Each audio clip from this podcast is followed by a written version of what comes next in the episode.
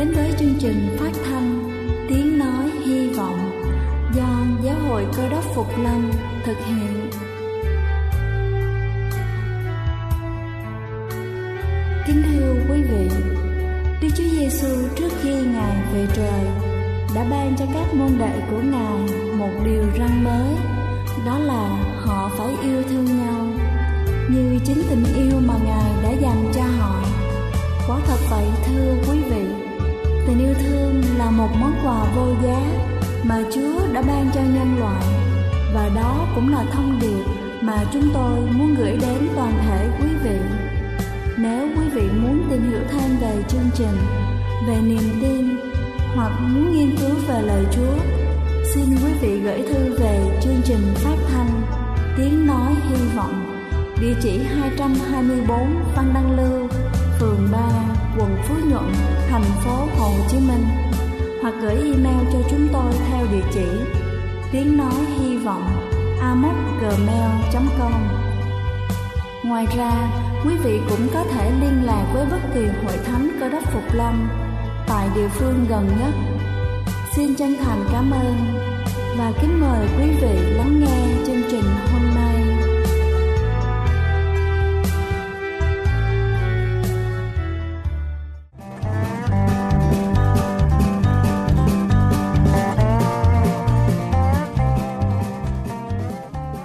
Xin kính chào quý vị thính giả đang theo dõi chương trình phát thanh tiếng nói hy vọng buổi sáng ngày hôm nay.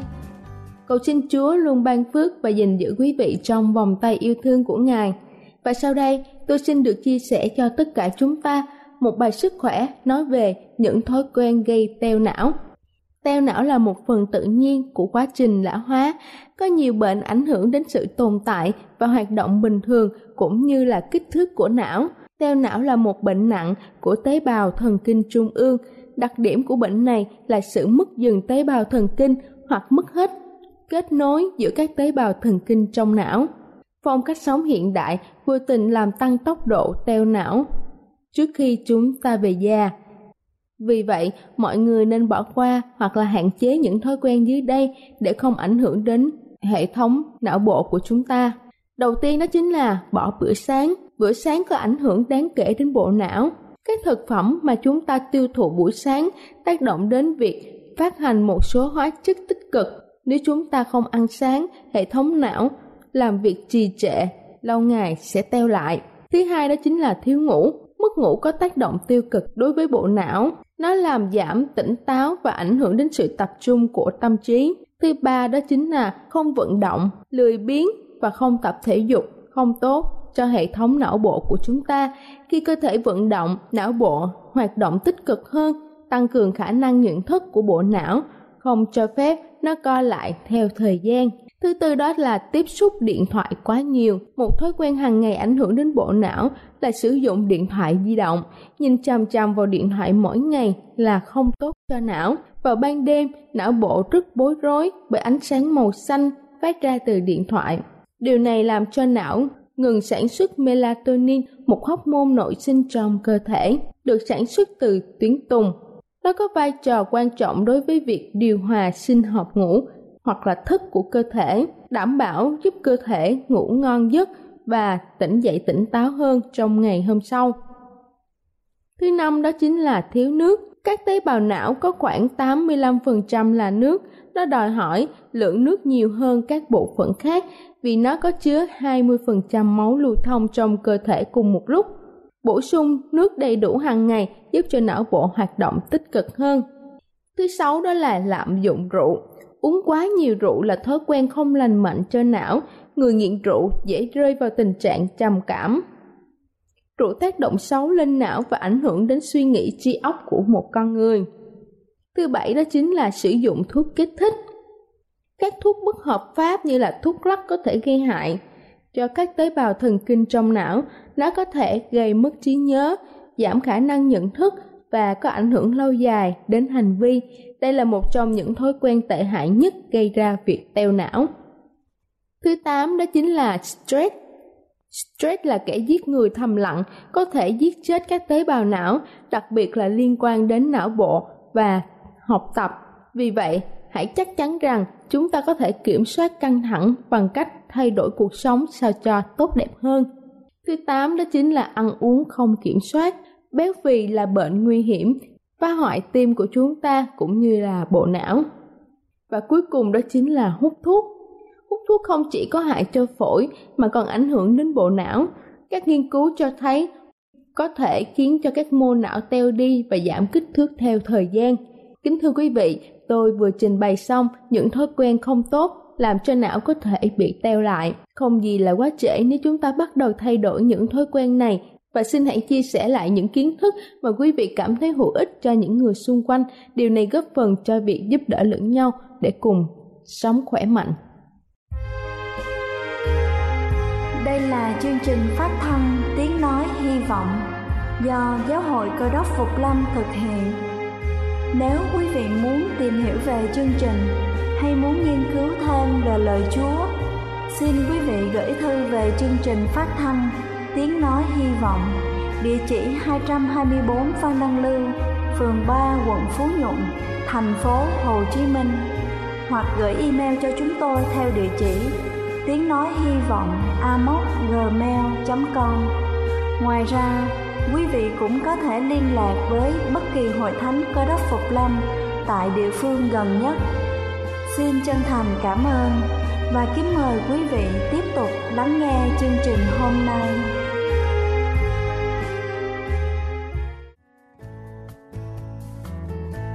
Kính thưa quý vị, và giờ này, trước khi chúng ta lắng nghe phần sứ điệp ngày hôm nay với chủ đề Mắc phải sai lầm, xin kính mời quý vị cùng lắng lòng để lắng nghe bản thánh nhạc tôn vinh.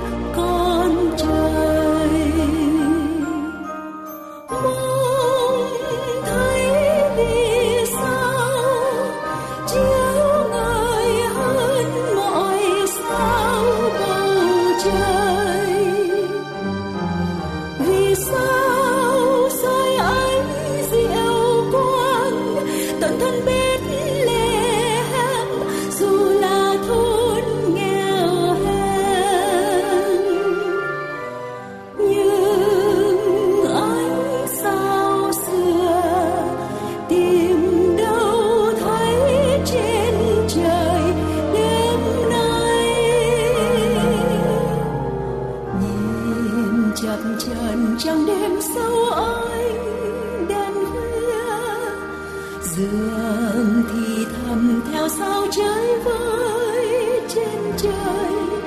Như nhắn nhủ thiết tình rằng chưa giáng sinh nhiệm màu trong trí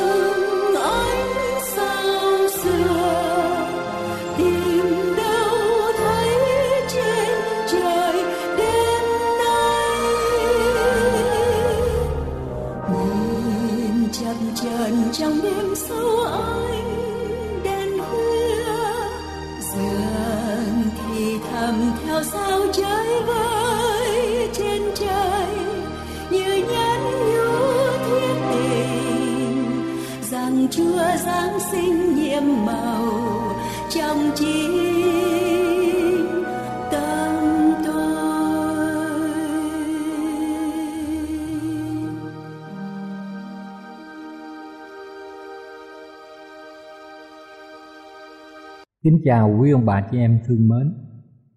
Tại Hoa Kỳ, tờ báo Hartford tại tiểu bang Kansas ngày 22 tháng 2 năm 1884 đã đăng một lời thách đố như sau.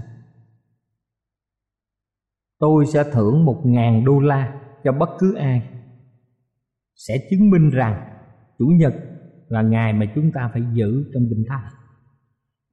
Tôi sẽ thưởng một ngàn đô la cho bất cứ ai sẽ chứng minh được rằng Chủ nhật là ngày mà chúng ta phải giữ trong kinh thánh. Kính thưa quý ông bà chị em, cách đây nhiều năm, một linh mục công giáo tên là Thomas Enright, cựu viện trưởng trường đại học ở Kansas City, Missouri, đã công khai thách thức bất cứ người nào tìm được một câu kinh thánh nói rằng sự thánh khiết của ngày thứ bảy sa bát được đổi sang ngày thứ nhất hàng ngàn người đã thi nhau đọc kinh thánh để tìm chân lý nhưng họ rất ngạc nhiên không tìm được câu kinh thánh nào chứng minh rằng ngày chủ nhật chính là ngày sa bát và cho đến nay năm 2014 chưa có một người nào lãnh được số tiền một ngàn đô la trong lời thách thức này. Thưa quý ông bà chị em, thế giới cơ đốc giáo ngày nay chúng ta thấy rằng họ đã giữ hai ngày khác nhau. Đại đa số thì giữ ngày thứ nhất, tức là họ nói là ngày chủ nhật trong tuần lễ. Nhiều người tin rằng đó là ngày kỷ niệm Chúa sống lại. Còn một nhóm khác thì theo đúng kinh thánh dạy phải giữ ngày thứ bảy chứ không phải là ngày chủ nhật là ngày sa bát và họ cũng không đề cập về, về sự giữ ngày thứ nhất tức là chủ nhật làm ngày thờ phượng chúa ngày nào chính là ngày sa bát có quan trọng chăng là những người tin vào cơ đốc giáo và sốt sáng muốn biết là thật. Chúng ta luôn tự hỏi, ngày nào quan trọng đối với đức chúa giêsu mà ngài muốn chúng ta giữ chánh là ngày nào? Do đó, chúng ta cần phải nghiên cứu những sự kiện quan trọng. Tại sao có sự thay đổi ngày sa bát từ ngày thứ bảy sang ngày thứ nhất, tức là chủ nhật trong tuần lễ. Và kinh thánh có cho phép sự thay đổi này hay không? Chúng ta biết rằng kinh thánh chính là lời đức chúa trời. Mà các giáo hội như công giáo tinh lành và những người đi theo đường lối của cơ đốc giáo đều gìn giữ những lời phán ở trong kinh thánh chúng ta biết rằng đức chúa giêsu ngài giữ ngày này. Có người nói rằng ta không cần giữ một ngày nào đặc biệt, tất cả mọi ngày đều có thể giữ. Tuy nhiên người ta không thể ngày nào cũng nghỉ ngơi, không mua bán, không làm gì người khác nói rằng giữ ngày nào cũng được, nhưng mà Chúa dạy rằng trong suốt Ai Cập tô ký đoạn 20 câu 9 và 10 bản luật pháp do chính Chúa viết ở trên đá. Đức Chúa Trời phán, Ngươi hãy làm hết công việc mình trong sáu ngày. Nhưng ngày thứ bảy là ngày nghỉ của giê va Đức Chúa Trời ngươi. Trong ngày đó, Kinh Thánh khẳng định cho chúng ta biết rằng, Ngươi chớ làm công việc chi hết. Đây là điều rõ ràng, không thể làm lẫn được. Chính đức chúa giêsu cũng cẩn thận giữ ngày sa bát thánh. Chúng ta có thể đọc ở nhà trong sách Luca đoạn 4 câu 16 Ngài gọi đó là ngày thánh của ta. Như trong sách Esai đoạn 58 câu 13 Và theo gương Chúa, Chúng ta cũng giữ đúng ngày mà Ngài đã giữ. Các sứ đồ và hội thánh đầu tiên đều giữ ngày sa bát dân sự Chúa trong ngày sau rút tức là trước khi Chúa tái lâm, sẽ giữ ngày sa bát trong Khải Quyền đoạn 14 câu 12 nói về thời kỳ chúng ta đang sống, đây tỏ sự nhịn nhục của các thánh đồ chúng giữ điều răn Đức Chúa Trời và lòng tin Đức Chúa Giêsu những người được gọi Chúa, những người được Chúa gọi là thánh đồ, họ sẽ giữ trọn vẹn mười điều răn. Và ngoài ra còn giữ lòng tin vào Đức Chúa Giêsu. chúng ta biết rằng trong vườn Eden Đức Chúa Trời thiết lập ngày thứ bảy là ngày sa bát là ngày thánh cho tổ tiên chúng ta trên trái đất này Đức Chúa Giêsu và dân sự Ngài cũng giữ trọn vẹn ngày sa bát và đặc biệt chúng ta chú ý rằng nếu ngày nay mà người ta bỏ ngày sa bát để giữ ngày gọi là Chúa sống lại ngày là ngày Chủ nhật, thì chúng ta phải lưu ý trong sách Esai đoạn 66 câu 23. Trong sách Esai cho biết rằng khi mà trời mới, đất mới mà Chúa hầu dựng Ngài và dân sự Ngài vẫn tiếp tục giữ ngày sa bát tức thứ bảy chứ Ngài không giữ ngày thứ nhất chủ nhật. Bây giờ chúng ta biết rõ ràng Đức Chúa Giêsu đã giữ ngày sa bát theo thói quen. Cứ đến ngày sa bát là Chúa vào nhà hội. Kính thưa quý ông bà chị em, như vậy thì sau khi Đức Chúa Giêsu chết rồi ngày thăng thiên các sứ đồ của Chúa sẽ giữ ngày này có người nói rằng sau khi Chúa Giêsu chết trên thập tự giá người ta không còn giữ ngày sa bát nữa. Nhiều người nói như vậy. Đại đa số là không đúng. Mỗi lần Tân ước nói tới ngày nghỉ hoặc trước hay sau khi Chúa chết đều nói tới ngày sa bát, tức là ngày thứ bảy. Chúng ta có thể đọc điều này được khải thị rõ ràng ở trong Kinh Thánh. Phaolô là nhà truyền giáo nổi danh truyền giáo cho dân ngoại. Ông giữ ngày thứ bảy ở trong tuần và chúng ta xem trong công vụ các sứ đồ đoạn 17 câu 2. Kinh Thánh viết rằng Phaolô tới nhà hội theo thói quen mình và trong ba ngày sa bát biện luận với họ lấy Kinh Thánh cắt nghĩa. Phaolô là một sứ đồ mạnh dạng rao báo sứ điệp của Chúa khi Ngài đã thăng thiên. Còn ở thành Corinto chúng ta thấy rằng Kinh Thánh cũng cho chúng ta biết rằng hễ đến ngày sa bát Phao-lô giảng dạy trong nhà hội. Ông ở thành Cô-rin-tô một năm sáu tháng, tức là ông đã giữ 78 ngày sa bát tại Cô-rin-tô, mà chúng ta có thể tra xem trong Kinh Thánh công vụ các sứ đồ đoạn 18, câu 4 và câu 11. Cũng như Đức Chúa Giêsu, Phaolô theo thói quen mình đi nhà thờ mỗi ngày thứ bảy, tức là ngày sa bát như vậy thì chúng ta phải tra xét xem kinh thánh nói gì về ngày thứ nhất. Kinh thánh có dạy ta giữ ngày thứ nhất trong tuần không? Thưa quý ông bà chị em, không bao giờ. Từ sáng thế ký cho tới khải quyền, tức là trọn bộ 66 sách kinh thánh, không có một câu nào Chúa dạy chúng ta giữ ngày thứ nhất, tức là ngày chủ nhật làm ngày thánh. Trong tân ước chỉ có 8 lần nói về ngày thứ nhất. Nếu chúng ta dò và chúng ta thấy rằng và không có lần nào gọi đó là ngày sa bát hay ngày thánh. Kinh thánh không bao giờ gọi ngày thứ nhất là ngày chúa nhật hay là chủ nhật. Kinh thánh không nói. Nhưng mà ngày nay thì thông thường là trong lịch chúng ta thấy họ ghi như vậy. Kinh thánh cũng không bao giờ truyền dạy giữ ngày thứ nhất làm ngày thánh. Chúng ta có thể xem trong tám đoạn mà có đề cập tới ngày thứ nhất. Matthew đoạn 28 câu 1 Môn đồ đến thăm mồ Chúa ngày thứ nhất. Trong mát đoạn 16 câu 1 và 2 Khi ngày sa bát qua rồi, Trong này khẳng định là ngày sa bát Tức là ngày nghỉ thứ bảy qua rồi, Các bà mới đi mua thuốc thơm đặng sức xác Chúa Giêsu Sáng sớm ngày thứ nhất trong tuần họ đến nơi mộ Chúa.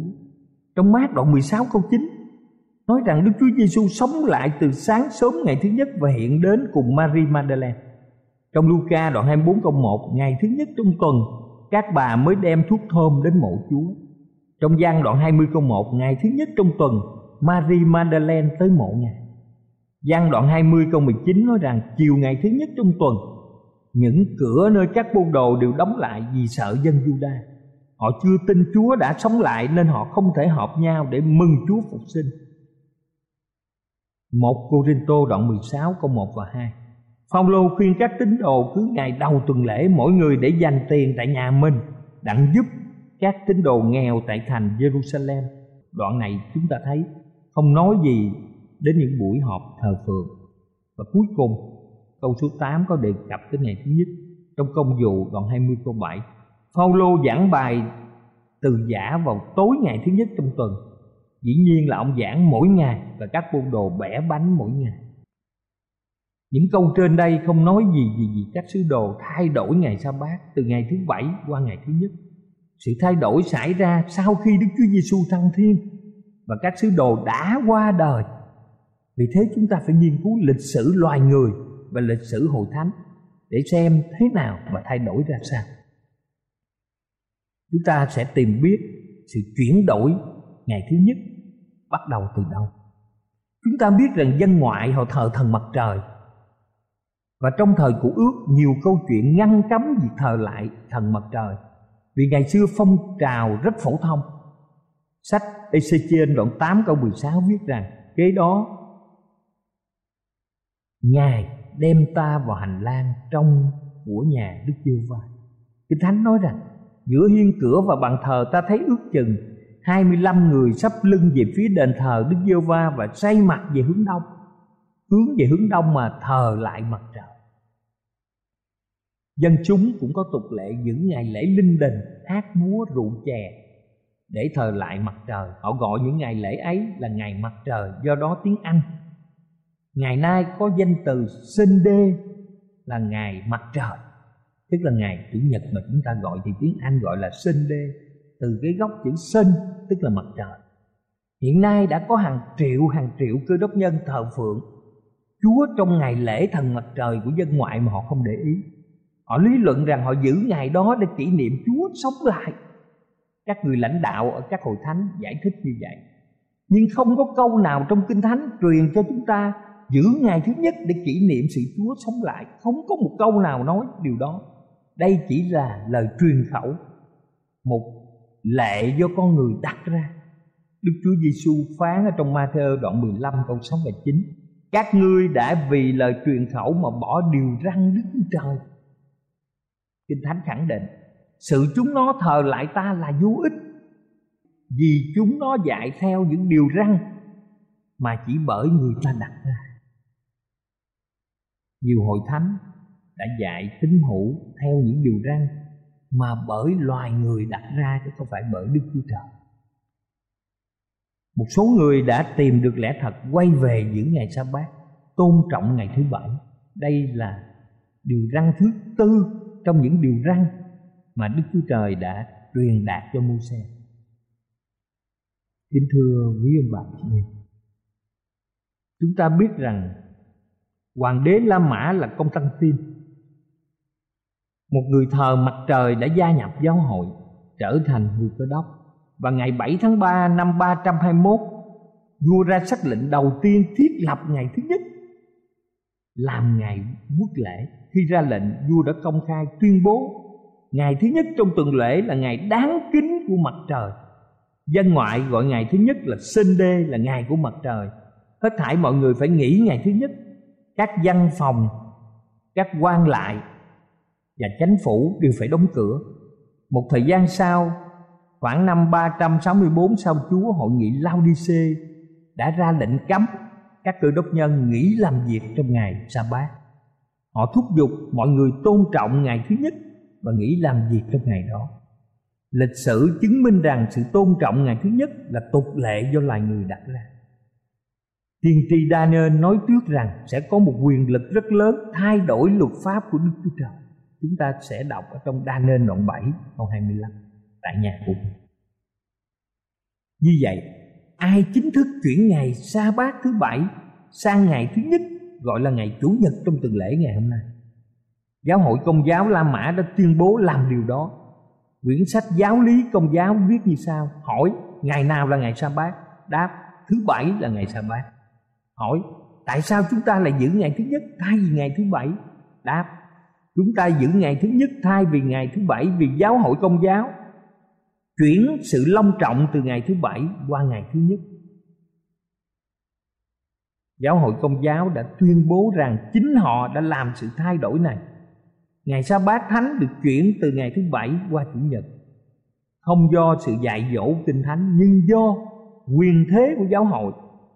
Những người nghĩ rằng chỉ kinh thánh mới chính xác tuyệt đối, thì họ đã trở nên tín đồ của hội thánh, cơ đốc phục lâm giữ ngày thứ bảy làm ngày thánh.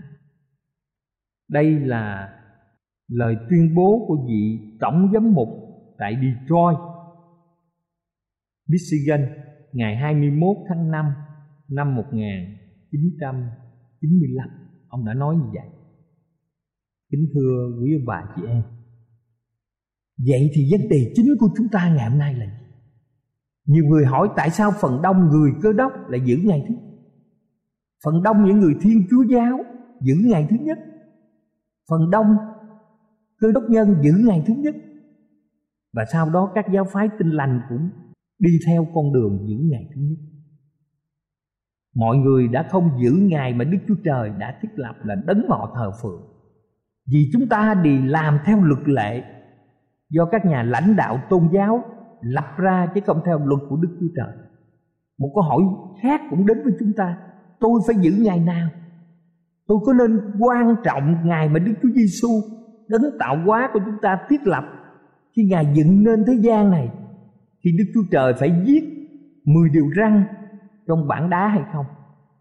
Và chúa nói rằng hãy nhớ để giữ làm ngày thánh cha vấn đề quan trọng ở đây không phải là sự giữ một ngày nhưng là sự vâng lời. Bất kỳ quốc gia nào cũng mong muốn công dân của mình dâng lời chánh phủ và giữ theo luật pháp. Chúng ta cũng vậy. Chúng ta thờ phượng đức chúa trời. Chúng ta phải dân giữ theo điều răn do chúa lập lên. Chúng ta dân giữ điều răn của chúa hay dân giữ theo luật lệ của loài người? Và chúa giêsu phán rất thiết tha trong gian đoạn 14 câu 15 ngài yêu chúng ta, ngài phán rằng, nếu người yêu mến ta, thì gìn giữ các điều răn ta. Chúa không nói năm điều bảy điều và chín điều nếu người yêu mến ta thì gìn giữ các điều răn ta. Tức là tất cả những điều răn mà chúa đã quy định. Chúng ta ngày hôm nay đã thấy một con đường lẽ thật. Chúng ta có muốn tỏ lòng yêu mến chúa bằng cách danh giữ trọn vẹn 10 điều răn của ngài chăng? Trong đó, chúng ta gìn giữ ngày thờ phượng chúa là ngày sa bát thứ bảy